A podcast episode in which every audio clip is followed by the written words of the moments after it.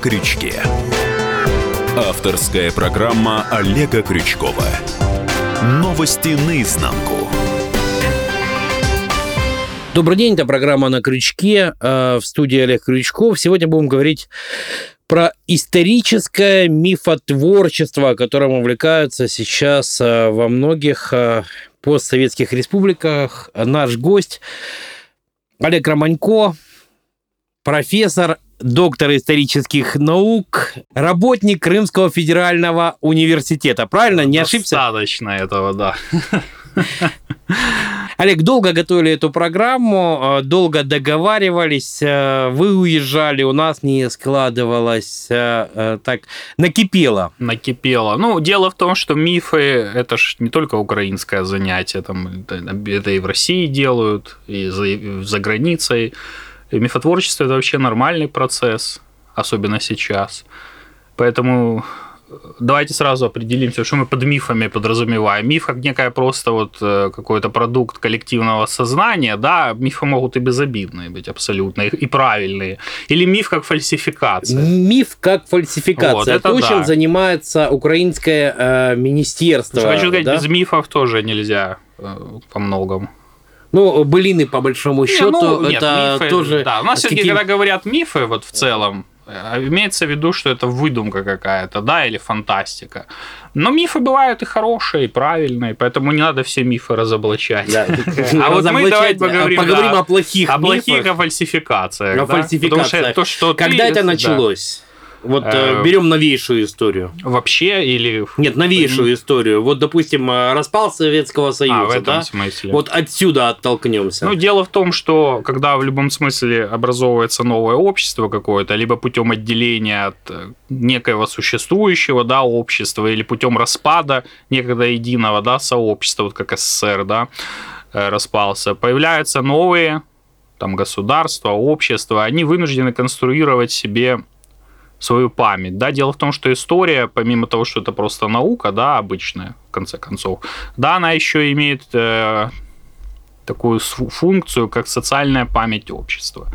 То есть, как у человека нормальная память, обычно он без нее жить не может. Если человека лишить памяти, да, он теряет вообще способность к любой социально значимой деятельности. Также общество без памяти невозможно, да, его объединить просто невозможно, консолидировать. Ну и вот, вот эти общества начинают, консоли- э, чтобы консолидировать себя, своих членов, начинают э, Любая память историческая, может, искусственная быть. Они Знаешь, и вот... э, выдумывать начинают. Где-то выдумывать, где-то что-то конструировать, да, но зачастую вот именно вот такие, как ты назвал, типа Украины, там, других государств, которых раньше никогда не было, они вынуждены придумывать себе. Вот я перебью тебя. 90-й год, мы с классом находимся во Львове, э, там отметили Новый год. Выходим на площадь, я не понимаю, стою такой в пыжиковой шапке, не понимаю, никто такой э, Степан, знаменитый э, Бандера, и э, э, тут выходим 1 января, какие-то портреты А, там стоят, день 90-й рождения, год, да. да.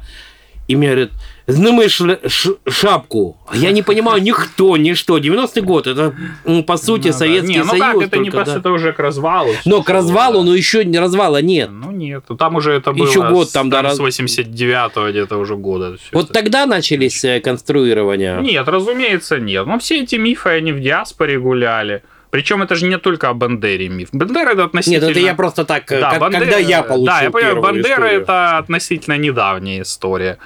А про свою историю они там придумывать начали еще задолго до Бандеры все. Им же надо было показать, вот в чем вообще суть вот, украинской государственности, то, что это отрицание России полное. Показать, что вот наши герои, ну, их герои это наши антигерои, и наоборот. Да, и вот э, показать, что русские украинцы это вообще не один народ в идеале, да, что русские это азиатчина, украинцы это европейцы испокон веков, там, с дида прадеда, как они выражаются. Поэтому это все давно началось. Был такой у них историк диаспорный Илька Борщак, кстати, еврей по национальности, да, но он Удивительная вещь тоже. Да. Илька Борщак, еврей по национальности. Помним а, вот эту диаспорную историю другую. Бей жидов, спасай. Ну, это бывает такое, ничего тут, даже по нашей современности мы можем это увидеть. Да, и дело в том, что он понавыдумывал этих мифов, вот он казачиной занимался, 18 э, веком, до наполеоновских времен. Это он придумал конституцию Пылыпа Орлика. Ее не было? Нет, она была, но это была не конституция, она не была, там же суть в чем, что это самая первая в мире мире Конституция. Ну да, и, разумеется, да. ее не было никогда. Нет, документ такой был, но до него были подобные документы и после. И Конституция это не было, просто по латыни э, там слово «конституция» есть. Но это не обязательно не значит, что это именно основополагающий документ. Да? Потом он придумал что аэропорт Орли в честь сына Пилипа Орлика назван. Это был такой французский генерал, действительно, сын этого Орлика. Но там деревня это с 12 века еще была Орли, вот где сейчас аэропорт. Потом он придумал, что Наполеон там планировал создать независимую Украину, что казаки помогали в 30-летнюю войну брать Дюнкерк, э, атаман Серко, там, и что якобы Деголь, когда приехал в Киев в 66-м, по-моему, году, он говорит, повезите меня на могилу героя Серко. Разумеется, это миф полный. Вот, э, собственно, собственно, это всегда у них такое было, но это без этого вот любая националистическая развитая идеология, она обойтись не может. Вообще национализм и мифотворчество это практически вещи неразделимые. Это и мифы об о великом прошлом, о, об автохтонности проживания на данной территории, о плохих соседях, о отсутствии иностранного влияния. Вот Украина, мы берем украинскую историю, там все это в изобилии присутствует, особенно сейчас. Потом, с другой стороны, не надо забывать, что Украина фактически сейчас форпост противостояния Запада России, и война идет не только да, в экономической, там где-то отчасти военной, но и в идеологической, в духовной сфере. История, к сожалению, зачастую очень часто соприкасается с идеологией, это ее, так сказать, не беда, это не вина, это беда истории. Поэтому, разумеется, в ход идут вот эти все вещи, связанные с с историческими вопросами. Вот Крым, в частности, тут яркий пример того вот как Украина использует эти исторические мифы да, в идеологической войне последние пять лет. Ну, собственно, эти мифы раньше были, просто они что актуализировались. Именно? А, что именно? Давай а, ну, смотри, конкретики а, по, по Крыму, допустим. А, во-первых, да, это об исконности, об исконности связи Крыма с Украиной, да. Во-вторых, это то, что Украина имеет больше прав на Крым, чем Россия. Угу. Что Хрущев умолял подарить. Э, э, да, это самое такое да, распространенное. целый рассадник мифа вокруг этой истории. Что спас просто да, Украина, да, просто да, спасала Тут просто Крым. рассадник, там если разбирать. Но с другой стороны, вот если все-таки не удается доказать, что Крым это все-таки Украина исконная, тут смешно просто об этом говорить. Тогда говорят, что ну вот же вот э, брали же деньги у Америки, да, под еврейский проект, под еврейскую автономию, это тоже неправда там немного другая история. Поэтому вообще Крым Америке принадлежит, и вот Украина его может Америке подарить. Ну, это, это, это полный бред, разумеется, если разбирать все эти мифы, там сразу понятно, для чего это, почему. Э, но некоторые ведутся, и вот я как-то даже читал обсуждение в Фейсбуке про то, что Крым передали. Его, правда, даже по советским законам не за... передали нелегитимно Украине. Потом задним числом так сказать, как это в, ну, советское время так было, просто проштамповали и все. Там пишут один человек, кто-то там что-то это только засомневался, написал, это у них украинское какое-то обсуждение было. Один сразу выкладывает всю методичку, вот по этому мифу 54 года. Что это не Хрущев решил, что Хрущев вообще ничего не решал, он был министром сельского хозяйства, вообще бред полный. Что Хрущев э, умолял, да, это расход, это общее место, что Украина потратила там сотни миллиардов, откуда Украины свои деньги тогда были, это вообще непонятно. Это был общесоюзный бюджет, и даже вот э, если мы берем случай с Крымом, только Крым передали в состав России, из состава РСФСР в состав СССР, сразу же настолько же уменьшился российский бюджет – и настолько же увеличился украинский бюджет, вот республиканский, потому что деньги аккумулировались в общесоюзном бюджете, а потом просто распределялись по республикам, причем неравномерно. Всем известно сейчас, что практически все советские республики, включая Украину, были дотационные. А недотационные были только РСФСР, в силу там своей величины, в силу разноплановости экономики БССР, и, как ни странно, Азербайджан, что там нефти много. А самые дотационные были это Прибалтика, разумеется, и вот Великая Грузия. которая вообще, в принципе, получала, наверное, больше, чем вся Прибалтика вместе взята. Ну, там, кроме цветов в советское время... Ну, мандаринов. Мандарины вина, и цветов, вино. да. и Ну, там вино. Черноморское побережье в том числе, как бы все это. А экономика ж не, не только из этого строится. Да, поэтому, разумеется, вот эти все вещи, они, ну, они понятно для чего. Ну, это было всегда. Я это слышал еще, когда сам учился в университете. Просто они так вялотекуще шли, так где-то на периферии сознания. А после 2014 года, само собой, они актуализировались. И вот если мы посмотрим все периоды все-таки 20 века, да, 20 века истории Крыма, начиная с революции и вот по Хрущевскую вот эту авантюру 54 года, везде есть вот такие мифы, связанные с Украиной. Ну, это их Украина выдумывает, разумеется, а о том, что все население Крыма в революцию только и мечтало присоединиться к Украине. Потом вот эта вторая часть, это довоенный Крым, это Крымская Калифорния, вот этот известный проект. Да, но там сложный миф, еще раз повторюсь, потому что тут показывает, что Крым это и не русский, и не украинский, да, он, он больше американский, да, потому что американцы якобы дали такие деньги там больших, что это тоже неправда, давали не американцы, давала еврейская организация Joint, и не в долг давала, а на расселение евреев в Крыму. То есть это вообще как бы там, если разбираться, совершенно все разные вещи выходят. Потом Великая Отечественная война, разумеется, но тут вообще фантастика, что здесь и УПА существовала огромная, там просто такая, что она решила, решала все проблемы. И АУН бандеровская, ма- массовое подполье имел. Это вообще просто на, на грани бреда уже какого-то. Вернемся через несколько минут. Короткая реклама. На крючке. Новости наизнанку. Мы снова в студии. У нас в гостях Олег Рабанько, человек, которого мы очень давно ждали. Э, с Олегом разговариваем о исторических мифах. Очень удачно, что время нашей программы совпало с событиями в Грузии, когда буквально захлестнула опять э, Закавказскую республику какая антироссийская истерия. Видел, э, футболисты вышли. Нет, это я новости-то я смотрю. Ви- Нет, футболисты вышли в каких-то антироссийских э, Ну, там футболках. Россия оккупант, что-то вроде Да, такого. и все остальное. И опять начали исторические какие-то экскурсы, э, вбрасывать какие-то старинные интервью непонятно кого, которые говорят, что Россия всегда никогда на Грузию не спасала. Не, ну так э, надо было оставить Грузию тогда наедине с Ираном. э, И там просто... Что грузинам неплохо было и с Ираном, неплохо. и э, там даже если бы турки Не, ну дурки там, там больше Иран, причем там такие вещи творились. Вот, по-моему, там последний какой-то набег был в 1796 что ли году. Я помню, что при Екатерине было, точно я не изучаю этот вопрос специально. Вот там жуткий набег был, кучу населения увели.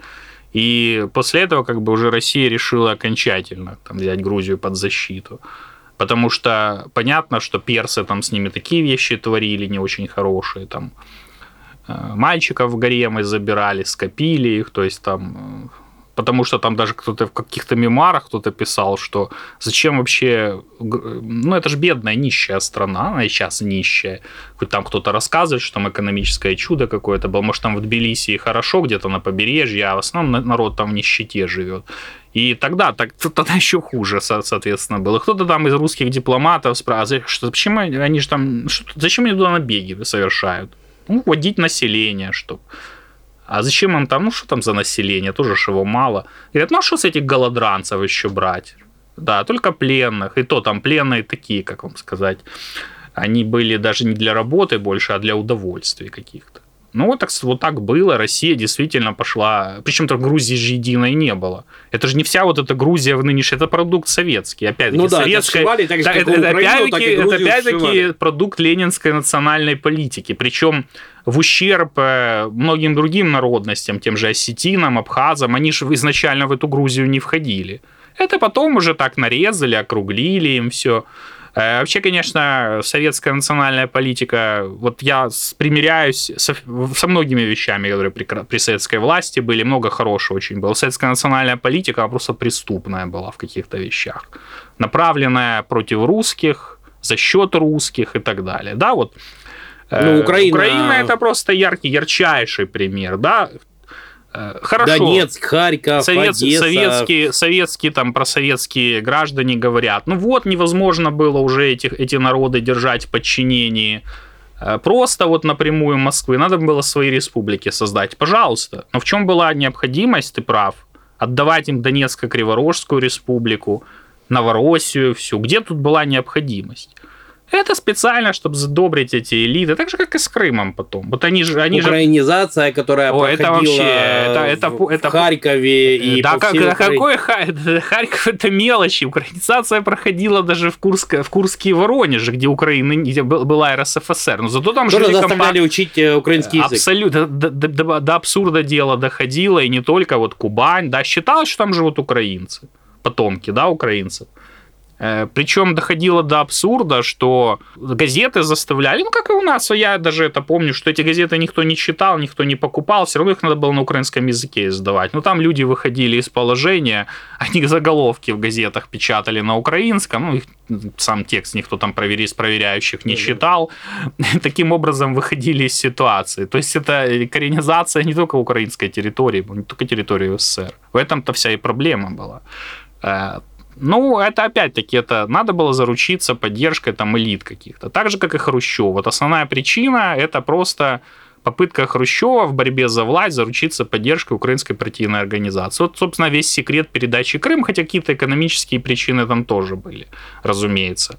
Э, Действительно, близость территории и так далее, потому что когда там говорят, но вот трудно было там какую-то продукцию возить или канал Северокрымский, это вообще единое государство было.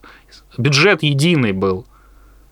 В чем тут что таможня была или граница какая-то, как сейчас, и нет. Ну вот надо же как-то оправдать. Собственно, доказать, что вот не хотела Украина брать Крым, это наоборот, это милость для нас они сделали, потому что здесь просто народ умирал, чуть ли не от голода, да, Хрущев, этот Кравчук, первый президент Украины, повторяет одну и ту же байку, как он здесь на каникулы сюда приезжал. Ему там столько там лет 18 было, и он такие вещи рассказывает. Э, Ну, понятно, что это он уже потом там что-то узнал, когда стал партийным боссом. Да, а тогда такого не было. Кстати, Крым на момент передачи его в состав Украины, он фактически достиг по экономике до военного уровня. Ну да, там были определенные проблемы, это правда. Но чтобы тут прямо голод и нищета повальная, э, такого здесь не было. А Украина сама, она вся разрушена фактически была. Там такие же процессы шли. Нет, говорить о том, что э, это было спасением, но по меньшей мере это... Не, ну это ж понятно, я же еще раз говорю, это вот в чистом виде фальсификация. Потому что ни факты, ни документы об этом не говорят. Нигде это не написано, что... Только единственное из мемуаров эм, хрущевского зятя от Жубея. Ну, там Да. известный еще Конечно. писатель, там много всего у него интересного Да, написано. да, который потом там пропал как бы с горизонта после, разумеется, падения Хрущева и все. И, но все, это, все эти мемуары вытаскивают и вспоминают. Украина стала самостийная, и это, эти мифы и все эти истории расцвели вообще же каким-то клубком, да? да, да. Закончилось все тем, что отменили 9 мая, отменили вообще Великую Отечественную войну. Теперь на Украине не празднуют, нет такой войны. Есть только Вторая мировая. Ну, у них Это там, в той же парадигме Разумеется, история так в том-то и дело, что когда идет психологическая война, вот эта война ментальности, да, бьют всегда по мировоззренческим узлам, да, вот Великая Отечественная война для нашего народа, вообще для советского народа, э, для российского народа в, в сейчас является, вот, бы не банально это прозвучало, скре- скрепной, да, темой. В принципе, общего у нас не так много. Вот Великая Отечественная война, память о ней, это действительно то общее, что нас связывает. Разумеется, те, кто хочет эту общность разрушить, они будут бить по этим темам. И тут совершенно как бы... Вообще тут удивляться нечему. Тут, с одной стороны, Украина опять показывает, что она це Европа, да, с другой стороны, она участвует вот в этой идеологической войне, чтобы нарушить общность. Причем очень же много э, людей на Украине считает все равно 9 мая праздником. Разумеется, правителям Украины это не нравится. Желательно, чтобы они не 9 там, а 8 мая праздновали. Ну, тут говорят, они же, ну, это как в Европе, во, все, во всем цивилизованном мире, 8 мая, там, капитуляция в Реймсе, да. А 9 это потом, это уже, это, это в Советском Союзе, праздновали мы это, не празднуем, да. Но это как бы один из моментов. Вообще, если, вот э, я даже одно время интересовался этим, статью даже написал, сравнивать, что пишут общая история, да, Украины и России, как это преподносится в русских учебниках, в российских и в украинских, конечно, там э, не все подряд, да, сравнивается, но вот узловые моменты действительно такие вот, где переломы какие-то были исторические, какие-то болезненные, да, вопросы, или важные темы, периоды, вот как Древняя Русь, да, там, польско-литовское государство, Богдан Хмельницкий, Мазепа, да, там, гражданская война, Великая Отечественная. Там все это преподносится очень вывернуто, да, разумеется, чтобы показать, что у нас все отличное от России. Вот э, Потом Древняя Русь, да, что это за государство? Это общее государство трех восточнославянских народов. У них это, разумеется, украинского народа государство, а русские не имеют, ну, они имеют как бы Киевской Руси, да, будем так ее называть, отношения, примерно как вот перуанцы и мексиканцы имеют отношение к испанской истории, да. Но это же ерунда полная. Тем не менее, находятся люди, которые эту тему развивают. Вот у них есть такой, не хочу ему рекламу делать, но фамилию называть надо – такой Владимир Бели, Белинский, он был себя называет Белинским сейчас, который не историк, а инженер-мостостроитель. Вот он написал целая книга, у него есть огромная, называется «Страна Максель», вот где он доказывает, что русские это потомки не восточных славян, а племени Мокши. Вот думаю, ты тоже ты читаешь да, Facebook, слушай, а слово Мокша, самые... Мокша, да, вот да, это, да. это все оттуда идет. Причем это, эта концепция уже э, опровергнута, не спровергнута. Все знают, от кого это все пошло. Был такой Франтишек Духинский в 19 веке, который доказывал, что русские это не славяне. Да? Э, ну, тут как бы есть варианты, что русские это потомки золотоордынцев или потомки Мокши. И вот Белинскому нравится больше Мокши, потому что они более дикие были.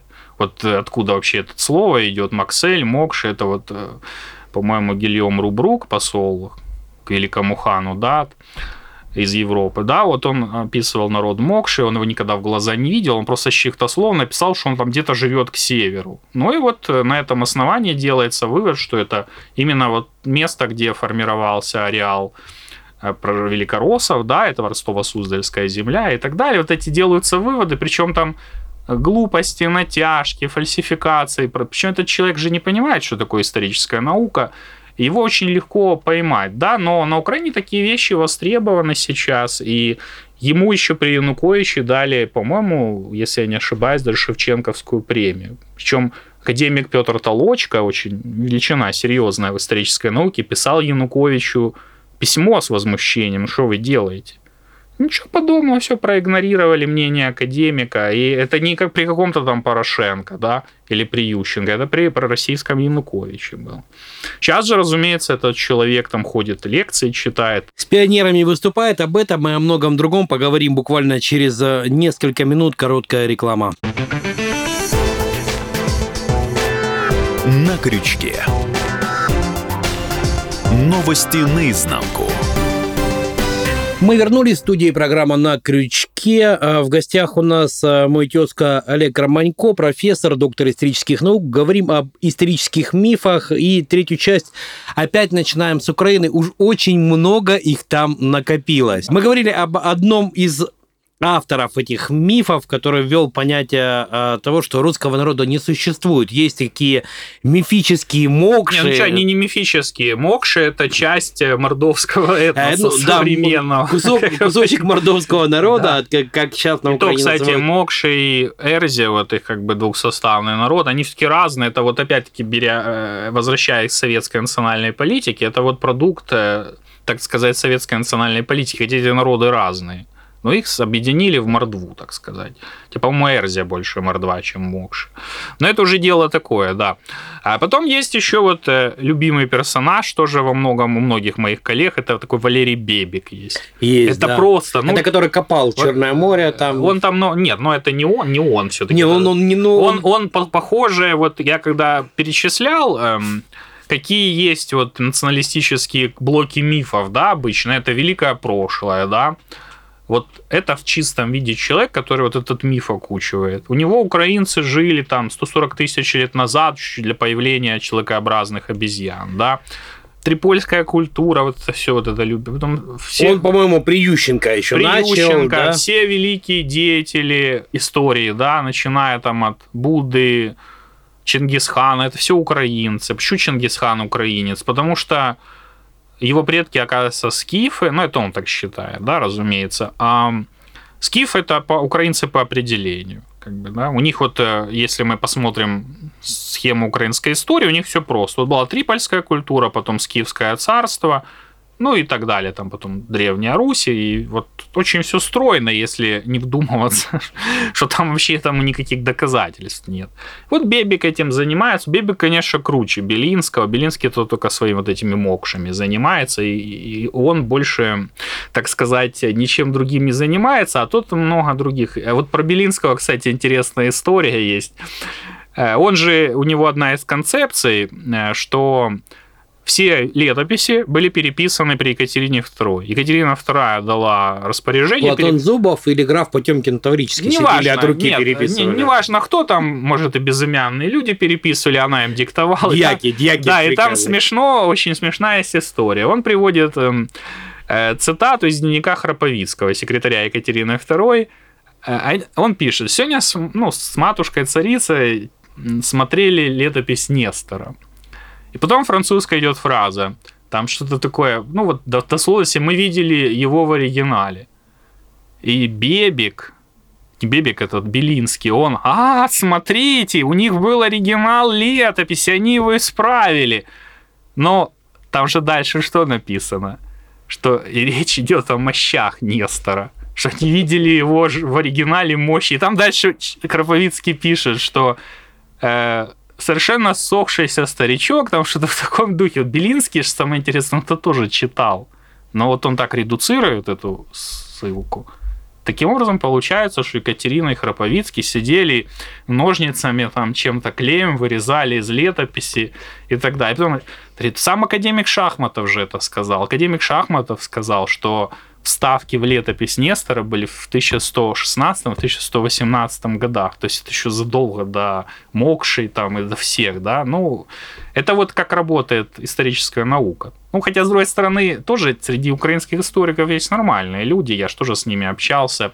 Его, они, многие его, этого Белинского, не воспринимают. Он у них считается, ну, это не рукоподаваемый, не рукопожатый человек. Причем он вообще не историк, он не имеет отношения к исторической. Причем он не, не рукопожатный человек в среди историков, но рукопожатный да, в да. среде правительства. Ну, такая это нормально. Я же еще раз повторюсь, к сожалению, беда исторической науки в том, что не вина это ее, еще раз подчеркиваю, беда, что историю очень часто используют, э, так сказать, э, для разборок внешнеполитических, внутриполитических, даже внутриполитических. И тут, к сожалению, уже никуда от этого не денешься. Даже поэтому появились такие понятия, как историческая политика, политика памяти, политизация истории и так далее. Ну, вот так вот, к сожалению. Из-за этого многие считают, что истории вообще доверять не надо. Вот что история вообще переписывается чуть ли не каждый там год. Но это тоже, вот, к сожалению, все вот эти корни в этом. Хотя это не так, не так. История довольно-таки точная наука, если есть исторические источники. Если их нет, вот и появляются такие бебики всякие, э, Белинские и прочие, да. Но они же такого плана историки, псевдоисторики появлялись вот в смутные времена всегда, да? Да, да. Когда кризис вообще общества исторической науки, у нас это обострение произошло, разумеется, в конце 80-х, начале 90-х. Эти все перестроечные истории да, да, и да. какая-то Но, параллельная историческая я, реальность, я, я которая сказал, выходила да. А, в разных демографических я бы сказал, изданиях. Я бы сказал так, что тут была лично такая локальная совет, советская, так сказать, в целом проблема на постсоветском пространстве, связанная с кризисом марксистской идеологии. А была общемировая тенденция, которая весь всю вторую половину 20 века и начало 21 это вот вызов постмодернизма, так называемый. Это и э, цифровизация да, истории, когда стало выходить столько разных публикаций, когда в интернет вбрасывается такое количество разной информации, что просто ты не успеваешь это все отсеять. Я вот э, занимаюсь довольно-таки, ну как, в целом узкой темой, да, проблемой коллаборационизма в годы Второй мировой войны, ну и смежными к ней темами. Я стараюсь в целом отслеживать все, что по этой теме выходит. Благо, через интернет это легко делать. У меня уже там куча папок с этими статьями, я их просто читать все не успеваю физически, да, я стараюсь покупать все книги, там, заказывать, которые выходят на эту тему. Но читаю, я их раньше читал, когда было больше времени, читал все подряд. Да, сейчас я просто читаю то, что мне непосредственно для работы надо. А, но это маленький пример, да. А если мы говорим в целом об исторической науке, а, вот есть такой library ресурс, да, российская, на, на, на его базе российский индекс научного цитирования расположен. Там зафиксировано что-то порядка по 300 журналов исторических на русском языке. Минимум они выходят 4 раза в год, меньше нельзя просто, да, по закону. В каждой ну, странице статей 15. Вот и посчитай, сколько в год выходит статей. Причем э, выходит как откровенный мусор, так и довольно ценные статьи. Но эти ценные статьи в этом мусоре теряются. И вот это все вместе привело к тому, что, конечно же, вот на рубеже особенно тысячелетий, бурным цветом расцвели вот эти, кого мы называем, ну, мы их называем псевдоисторики, да, или лжеисторики. Потому что они-то себя, ну, как лже, лжеученые, лжеисторики, они-то себя не считают такими, да, они себя настоящими учеными. Это мы, наверное, в их, в их глазах лжеисторики, потому что мы представители, как они пишут, официальной науки. Это, это ругательство. Причем, знаешь, смешно, они берут какую-то версию из мемуаров какого-то участника событий, который хочет да, это в, лучше, себя, это в лучшем, да, это в лучшем случае, случае себя обелить или мемуары многие вообще не читают. Там бывает чистая фантазия вообще из головы просто. А когда начинаешь говорить, покажите, откуда вы это взяли, там, ну, могут и фальшивый документ предъявить, и все что угодно. Вот э, у нас в Крыму есть такое, не буду его тоже фамилию называть, ну ты его знаешь, чтобы ему рекламу не делать. Э, тоже там партизанами занимается, да. Уже, да. ну, удивительно, он при всех властях э, ну, удерживается ему... на плаву, там ну, принимает не студентов что... какие-то. Нет, там... ну он у себя там пусть принимает, главное, что мы его в свое сообщество не пускаем. У нас он, вот он у нас не рукопожатый, к счастью. А все-таки основная масса с ним иметь дело не хочет. Так вот он выдумал, выдумал архивный документ. Причем его, его разоблачили очень быстро, потому что все-таки настоящий фальсификатор, он этот документ хотя бы физически пытается представить. Э, вообще подделка исторических документов это самый, ну это высший пилотаж фальсификации. Легко это было в 19 веке, да, там в 18. Сейчас сложнее, потому что можно проверить, когда эта бумага произведена была, да, да углеродная Все это очень легко сейчас. Хотя тоже бывает, там дневники Берии там, и так далее всплывают. Берия никогда дневник, ну, может, вел там, но мы их, о них не знаем. А тогда это легко было делать, вот появлялись всякие Кларидворская рукопись, Влесова книга там и так далее. Да, но они физически их можно, так сказать, увидеть. А этот человек просто выдумал этот документ и ссылку дал архив. Ну, по, по его следам пошли в этот архив, документ они нашли, объявили об этом всем. Ну вот, вот так вот. Ну, да. гораздо проще, чем заниматься изучением э, какой-то действительно копаться в каких-то документах, в архивах, придумать просто ну, удивительные вещи.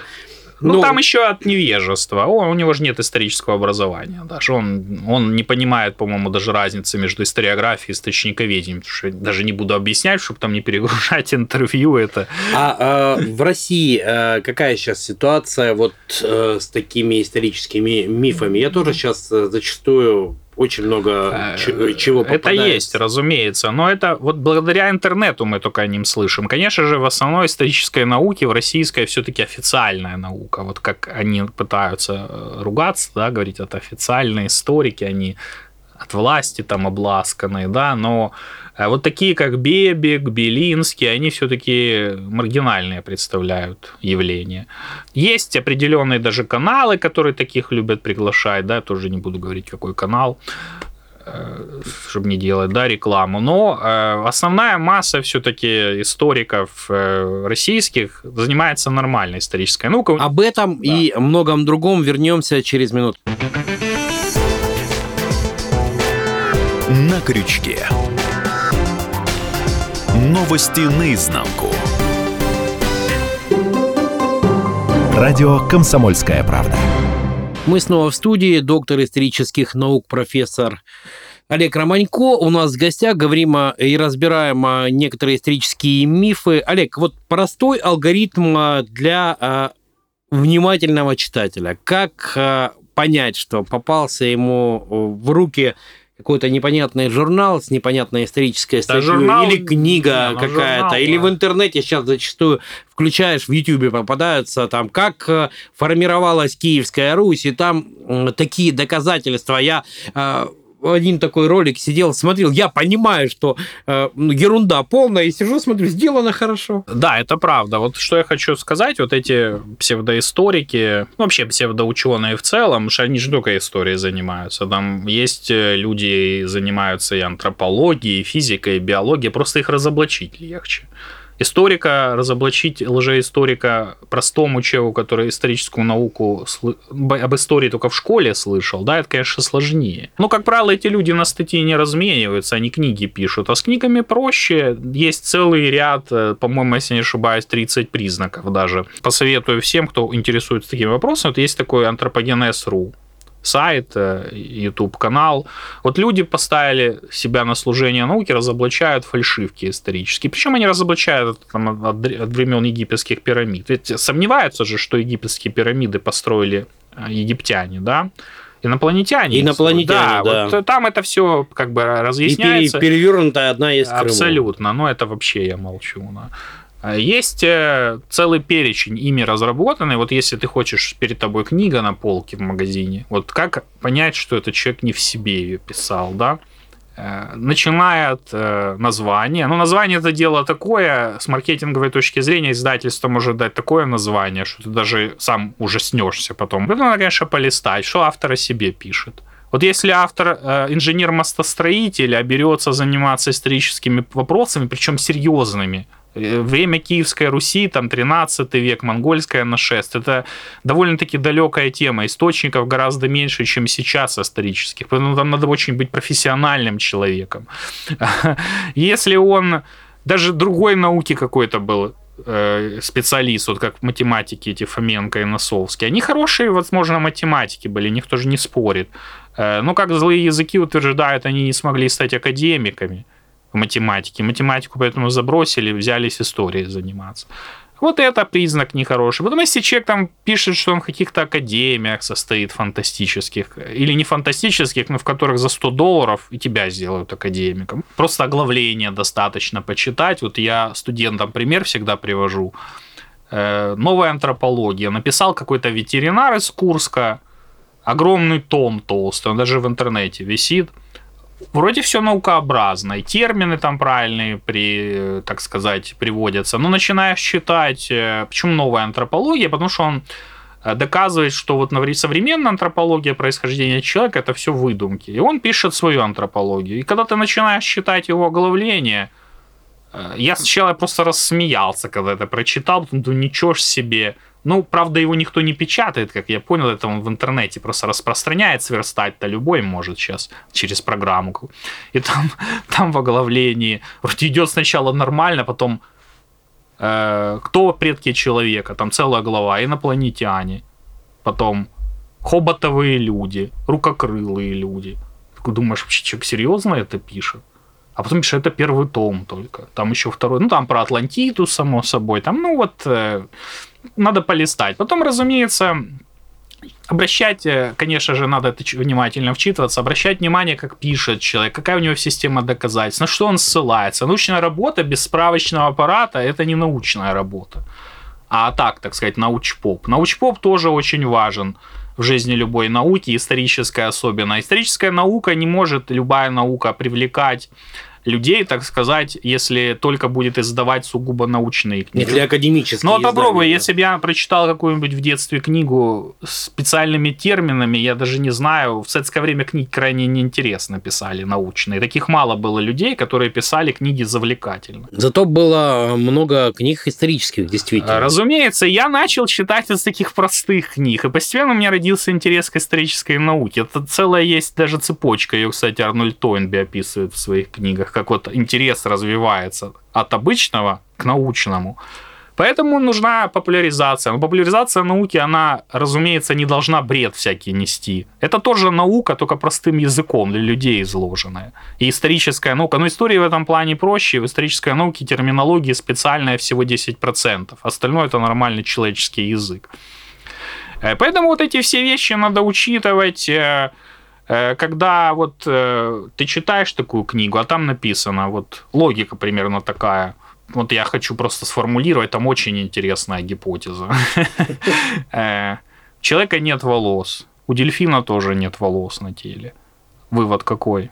Это один люди, вид... люди произошли от, от дельфинов, дельфинов да. да, вот такая логика. Но это называется в логике неверные посылы. То есть тут нарушение просто законов логики, а их это не смущает. Разгул этого всего был конечно же, безобразно. Это конец 80-х, первая половина 90-х, когда отечественная историческая наука была в серьезном кризисе. Потом этот кризис стал постепенно преодолеваться. И сейчас, разумеется, эти все вещи находятся на маргинезе. Хотя благодаря интернету они чувствуют себя тоже в каких-то вещах довольно вольготно. Но, с другой стороны, уже в серьезных издательствах их печатать не будет. И продажи даже корифеев в лженауке, таких как Фоменко и Носовский, намного упали. Это они даже признают, и это тоже говорит о многом. Поэтому, конечно же, вопросы о фальсификациях, о лженауке, лжеистории – это очень серьезные вопросы. И историческая наука должна уделять любой нормальный историк массу своего времени, часть даже не массу, все-таки часть, наверное, что другими вещами тоже надо заниматься. Разоблачать чтобы не, ну, не то чтобы разоблачать, а так сказать, э, можно сказать, и разоблачать, да, и расставлять точки над «и», да, потому что опять-таки, если мы говорим просто о безобидных чудиках, да, они же разные эти люди бывают. Есть чудики просто. Или там фантастика, которая там идет альтернативная да. история, там никто не скрывает. Нет, э, альтернативная история это даже есть направление в нормальной исторической науке, потому что как бы просчитывается, ну тоже там целая методология есть для этих исследований. И этим нормальные историки занимаются. Я даже, у меня даже для студентов коллоквиум есть э, специальная история России в свете, в свете альтернативных, э, так сказать, тенденций. Там же разные есть интересные вещи. Вот, особенно когда вот столетием революции гражданской войны, да, вот недавно отмечали, так сказать. Э, масса была статей в серьезных журналах об альтернативах. Это нормально. А когда ты пишешь полностью из головы что-то выдумываешь без опоры на источники, на факты, то, конечно, даже тут нельзя даже альтернативная история оправдываться. Поэтому они же разные есть. Есть чудики, да, есть безобидные чудики, которые там сисит, что-то выдумывает. Есть э, те, кто заработать на этом хочет. Вот. И есть такие, кто возглавляет Институт исторической памяти в Но Киеве. это тут они в парадигме своей истории не считают себя фальсификаторами и мифотворцами. Хотя, конечно, с точки зрения нормальной исторической науки, они фальсификаторы. Но это опять-таки возвращаясь к тому, что история, она как бы как двуликий Янус. Это и наука, да, со своими принципами, постулатами. И, с другой стороны, это основа мировоззрения. Это социальная память общества. Поэтому тут вот надо эти вещи смотреть. Когда вот эм, обычного человека вот говорят, что это фальсификация, да, берегись. Надо смотреть вот в каком контексте это упоминается в контексте каких-то... Вот если сейчас кто-то начнет писать, что про Грузию какие-то тексты вбрасывать, про ее историю, то тут сразу понятно, для чего это. Потому что обострение очередное политическое и так далее. Поэтому очень надо внимательно смотреть все, что будут про Грузию писать с исторической точки зрения. Начали вытаскивать многие интервью, много чего э, появилось.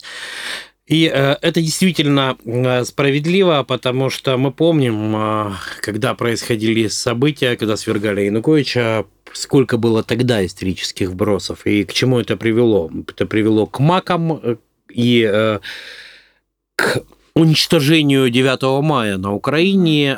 Украина больше не воевала в Великой Отечественной войне. Вот, по сути, самый такой страшный результат вот того, что произошло в 2014 году с точки зрения исторических мифов, да, и я так думаю, что младшие школьники на Украине уже... Конечно, нет, но у них э, как раз-таки, как я уже говорил, э, то, что в их учебниках пишут, там совершенно все другое. Абсолютно. Нет, там ты вроде чит... ну, мы же читали тоже эти учебники в свое время, хотя я еще по советским учебникам учился.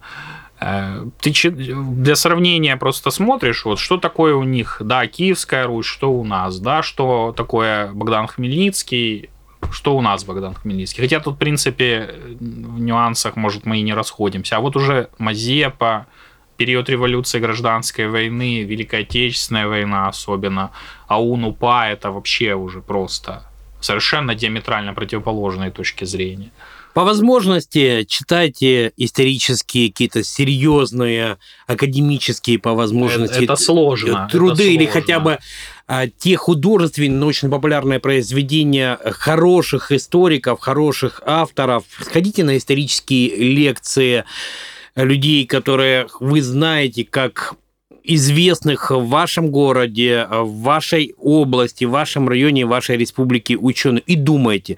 Думайте, пожалуйста, потому что такого количества исторических мифов и всего остального, как сейчас, у нас просто нет. У нас в гостях был профессор, доктор исторических наук Олег Романько. Олег, а, Спасибо, что пришел. Надеюсь, Спасибо, еще Олег, раз да. встретимся, Конечно, потому что конечно. мы не зацепили и части того, о чем собирались поговорить. Э, Поговорим На осень еще. планирую еще одну программу. Спасибо Прекрасно, спасибо.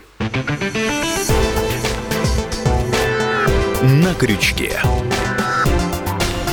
Новости наизнанку.